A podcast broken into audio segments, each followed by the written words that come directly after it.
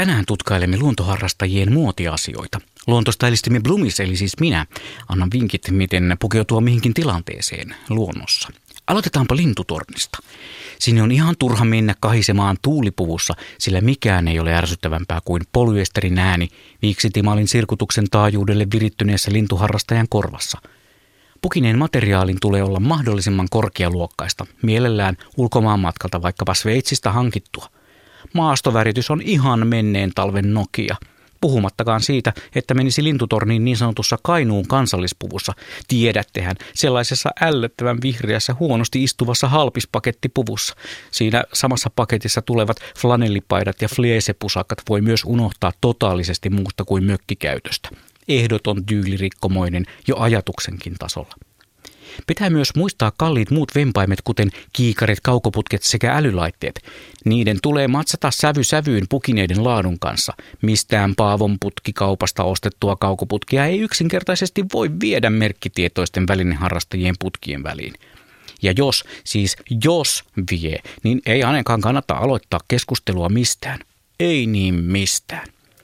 Välillä kuulee torneissa keskustelua tämän kauden putkien paremmuudesta verrattuna edellisiin malleihin, kuinka erottelukyvyssä ja lämpövärinän suorattamisessa suhteessa 4800 euron hintaan onkaan menty jälleen harppaus eteenpäin.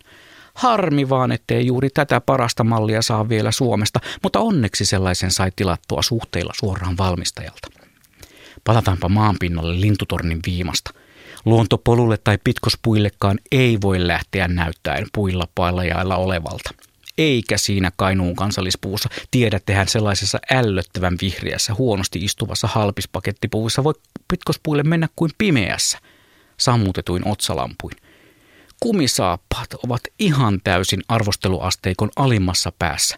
Kumppareissa ei liiku kuin Jaakko Tepon laulun emäntä navettareissuillaan kenkien tulee olla goreteksia tai jotain muuta groteskia ja kallista. Veden pitää pysyä kenkien ulkopuolella ja jos sitä jotenkin sisäpuolelle pääsee, on materiaalin oltava sillä tavalla hengittävää, että vesi haihtuu pois. Ja tämähän ei kumisaappaissa toteudu. Ja jos ei sitten sosioekonomisista rajoitteista johtuen ole mitään muuta vaihtoehtoa kuin kumisaappaat, niin olkoon ne sitten vintagea. Ylihintaan menneiden aikojen vaatekaupasta haetut haisaappaat, mielellään keltaiset. Ja päähineen kanssa on myös äärimmäisen haastavaa. Niin siisti artikkeli kuin merisääputkihuivi onkin, ei sen kanssa voi yksikään itseään kunnioittava ja ennen kaikkea muiden luontomuotiblogistien suosiosta kilpaileva henkilö voi mennä näyttäytymään luontoreiteille. Jos jonnekin pitää mennä tämän kyseisen päähineen kerran, niin Vätsärin erämaa lokakuun lopulla on ihan ok valinta. Päässä tulee olla tämän kesän trendiä noudattavalla tweed-lakki tai klassinen safari-hattu. Pipo kuuluu kesällä kaappiin ja lippalakkia saa käyttää vain jos pelaa baseballia ammatikseen. Pesis ei käy. Joka tapauksessa luontoon meno on oltava harkittua. Pukeutuminen ei ole sivuseikka. Tyylikkyys on ensisijaista ja rahan käytön pitää näkyä. Ja nyt tämä jamppa lähtee ulos Kainuun kansallispuvussa, tiedättehän, sellaisessa ällöttävän vihreässä, huonosti istuvassa halpispakettipuvussa.